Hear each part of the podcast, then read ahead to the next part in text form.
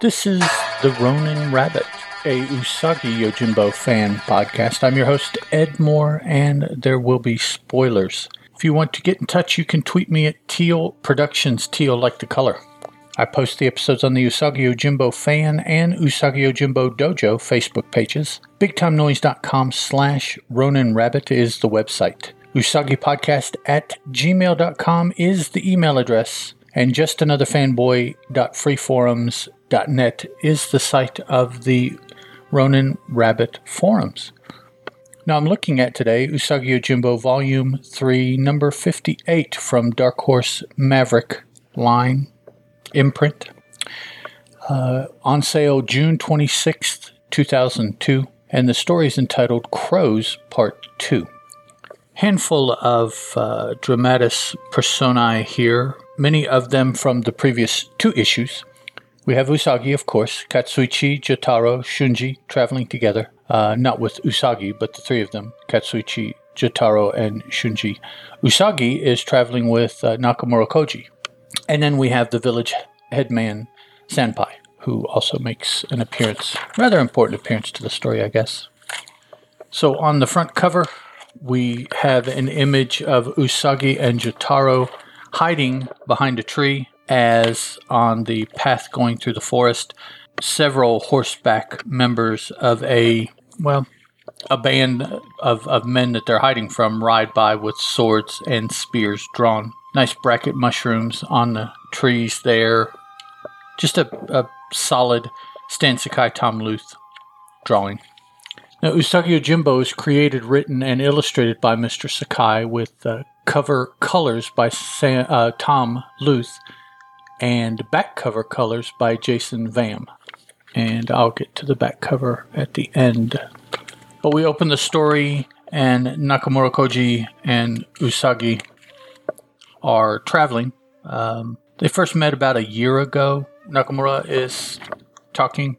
I remember that roughly, vaguely. Um, with any luck, we'll reach Kitanoji Temple in a few days, so that's where they're headed to meet Katsuichi. Talking as they go, just kind of catching up, catching us up on the characters, on uh, why they're together, on how long ago they met. We have somebody come screaming by with a couple horses uh, down the path or next to the path. Passes them up. They both turn, you know, to watch the freaky man run away. Usagi wonders, what was that all about? Nakamura replies, I don't know, but he looked like the unsavory sort to me. Well, I forget about it. He has nothing to do with us. Yeah, I guess so, says Usagi.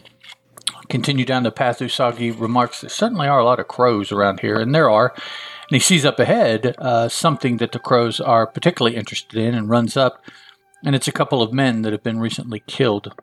A little back and forth uh, by Nakamura and Usagi as to what to do. Finally, they decide to uh, cover the bodies in brush and at the next village, which probably is in the way they're headed because they have undoubtedly come from a village, right? So they know how far away that one is, and they're hoping that there is a next village up ahead. We'll uh, we'll tell the folks in the village when we get there about these bodies, and they can come and collect them. Uh, that's why they covered them up. Try to keep the animals away from them as much as possible. They continue discussing things why Nakamura is doing what he's doing, and that is he is very focused on meeting Katsuichi at the Kitanoji Temple on time so that they can duel. Uh, they have dueled previously, and Nakamura lost, so he is wanting to avenge himself. I don't know necessarily if that means killing Katsuichi. Um, Nakamura himself, in losing the previous duel, was not killed, obviously. I guess it remains to be seen how the victor handles the loser. They head on down the path and they encounter a peasant clearing, um, maybe harvesting something here. And he has stopped to take a drink, to take a rest. It's hot. He's tired. When Nakamura and Usagi come upon him, he sees them before they see him, and he jumps up and yells and screams with his arms above his head, ah, running back towards the village, screaming, Help, help, they're coming, they're coming, the bandits are here, ah, they're trying to kill me, help, help, bandits. And Nakamura looks at Usagi and Usagi back, and they both say, Bandit. So they follow uh, this villager, um, farmer into the village, and they see that the village has been roused and they are rushing to attack Nakamura and Usagi. As they're walking up, they both lay hands on their weapons and then they get within sight and they see Katsuichi, Jotaro, village company. So that's who Katsuichi saw. So it wasn't the young lady from his previous life. It was Usagi and Nakamura, which I didn't think about, but that definitely makes more sense rather than the bandits. So everybody is together that has been traveling on and off in the various uh, in in various chapters of the books for the past three four months. So Usagi and Nakamura are brought up to speed. There's there's a tense um, introduction slash reunion between Katsuichi and uh, Nakamura. They they both know they understand you know what's going on, and they're kind of standoffish despite the current situation. They know that their upcoming situation will uh, present itself in in no time. So they, I suppose, they were not you know particularly looking forward to meeting each other until then, but now they have met each other. So it's kind of a you know oh I was hoping not to run into you until later, but here we are. You know kind of situation. Sampai introduces himself, village headman. Hey, let's all go to my place. You know, we'll break bread, we'll drink some sake. Uh, we'll figure out what we're going to do about the bandits who are going to destroy my village. You know, just nice and friendly, peaceful kind of banter here. Usagi runs into Jotaro, who, uh, in typical juvenile fashion, is talking and starts asking questions and points out something that uh, just does not normally fit well uh, that that indicates something is going on. He was sent to study under Katsuichi by his mother, and he asks Usagi, "You know, do you know why I wasn't sent to the Nagoro sword school to study like my father did? Normally, the son follows the father." And of course, Usagi's like, "Uh, well, yeah. Um, so how's your mom and them?" and you know switches up the subject because as we know uh, or if you don't know spoilers jotaro is usagi's child so he is studying under whom usagi studied under uh, which you know is the uh, the typical way of things um, by now i think in the book that jotaro knows that usagi's his dad but i'm not sure uh, again if it does happen it's not something that happens until later, and it's in a portion of the story that I'm not up to yet. So I read along with the podcast. I don't read ahead. So they have the uh, the the confab here of all the different peoples: Nakamura, Katsuichi, Usagi, uh, primarily, and Senpai, talking about what has happened before with the bandits, what Senpai knows, what they did last time, in the midst of their discussions, a, a wife of a villager comes running in and indicates that her husband went to the mountains in the north and hasn't returned. At, at, daybreak, he went up there and he should be back by now because it's almost night and he's not back. So that is also the direction that the bandits swooped in from last year when they made this similar raid.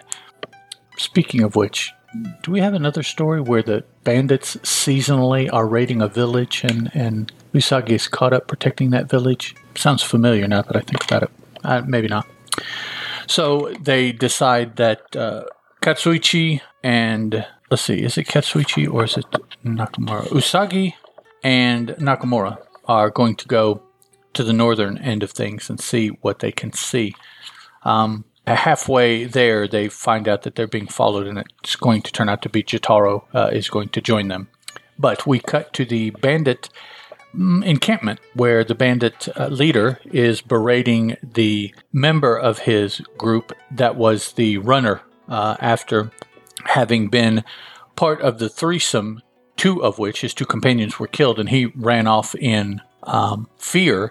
We remember that that was Katsuichi who did that as they were as Katsuichi and Jotaro and uh, Katsuichi's other student Shinji were going into the village. They encountered those bandits, killed two of them, the third one ran off. Well, that one that ran off was the one that Nakamura and Usagi saw run past in this issue. So we kind of, between those two stories, we kind of have a, a time overlap there. We can kind of get a sense of, of timing. So actually, Nakamura and Usagi are relatively close behind Katsuichi and company in getting to this village.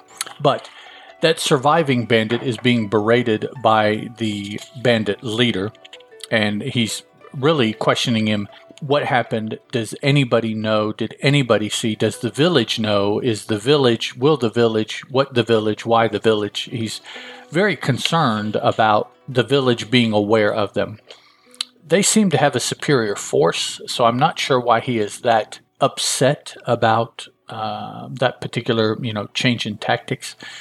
Normally these bandits are full of sound and fury and bluster and hot air and everything like that you know they're they're all confident until they get into a situation and are beaten, as we know they frequently will be. This one seems to be very, very hesitant going into it, and I'm not really sure why. It's kind of a different uh, character from the normal bad guys that Mr. Sakai has written for us. So he's kicking him, beating him, you know, whatever. Oh no, I'm sorry. This this is a uh, the villager who was missing, uh, according to the wife, and the brigand leader now questions him and is questioning him about the town. Where is this? Where is that? Do they know? Are they where? What?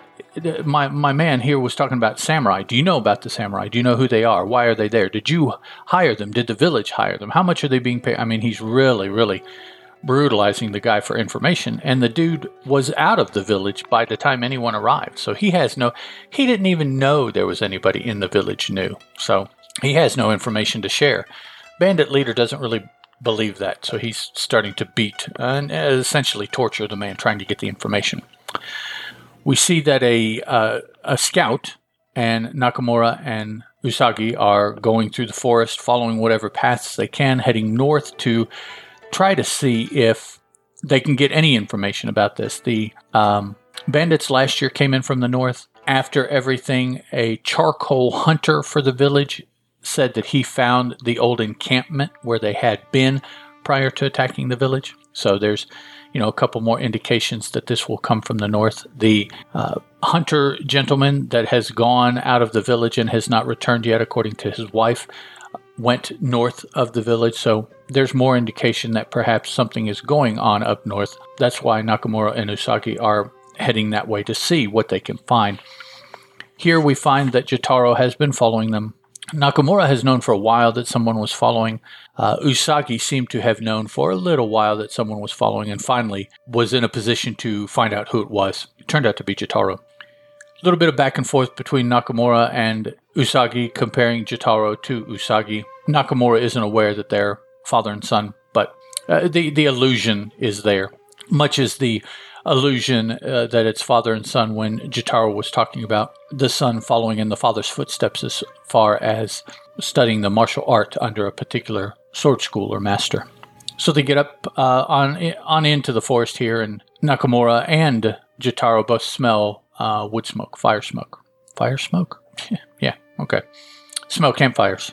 So they all huddle up and, and we see a little peeky peeky panel here and down the hill a little bit is the big encampment. And there's i don't know 15 or 20 guys quickly drawn here by mr sakai. There's probably more in the band.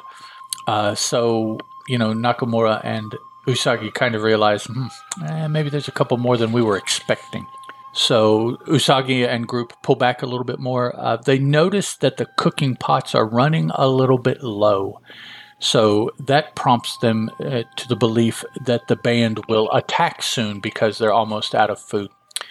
Um, they can't really hear anything.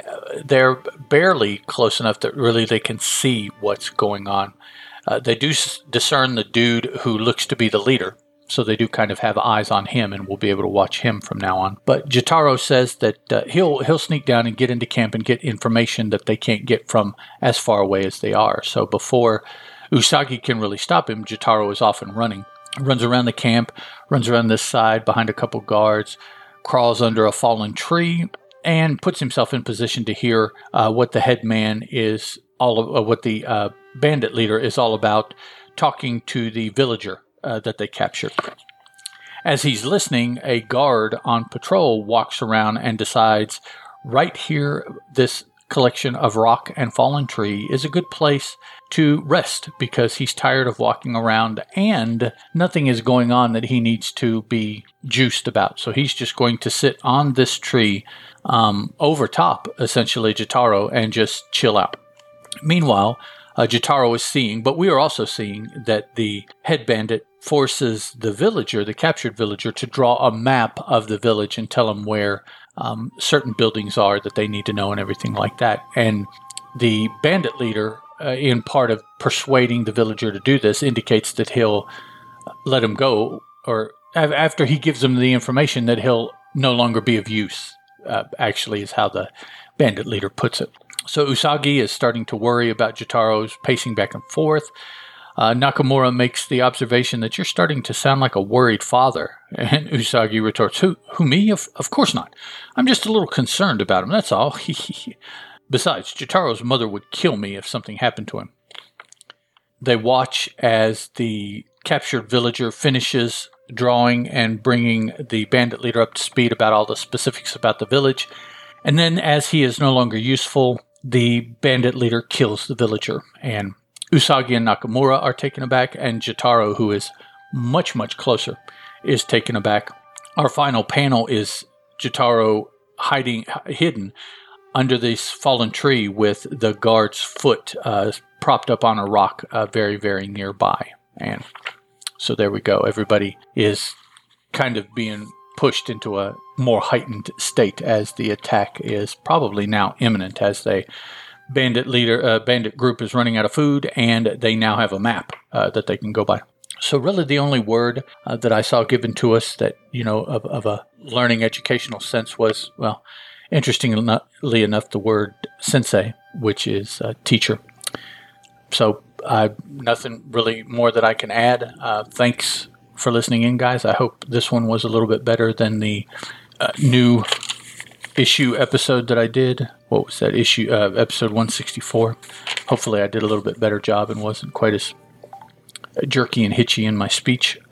Next time out is Wanderer's Road number five. Was on sale March 31st, 2021. This is the penultimate issue of that particular six issue series. There will be one more color reprint series after this, um, and that will pretty much finish up that aspect. As far as IDW is concerned, Dark Horse may pick that gauntlet back up. I don't know. Part of me hopes not because I'm just not the biggest fan of color comics. I prefer the black and white, but I can see where perhaps this is introducing, particularly since it started at the beginning, um, new people to Usagi's story. And I think it, at some point I looked, and by the end of um, Wanderer's Road, the color reprints from IDW have reprinted like 41 or 42 of like 45 or 46 total stories uh, from the beginning of Usagi in order. There's a couple that they've missed. Uh, and a couple that come up in later in the in the next series. So it is doing a good job of giving people that running start for Usagi in color uh, for those that need color. Apparently, younger kids need color because us old people prefer black and white. I don't. I don't know. I don't quite understand that logic, if if there is any logic to it, but um, it, it's not my property. Otherwise, uh, you know, do do whatever you want. I, I just I'm glad that I still have the black and white to read. All right, guys. Um, gave you all the contact information at the top. You know what to expect next episode. I'll talk to you then. Ciao.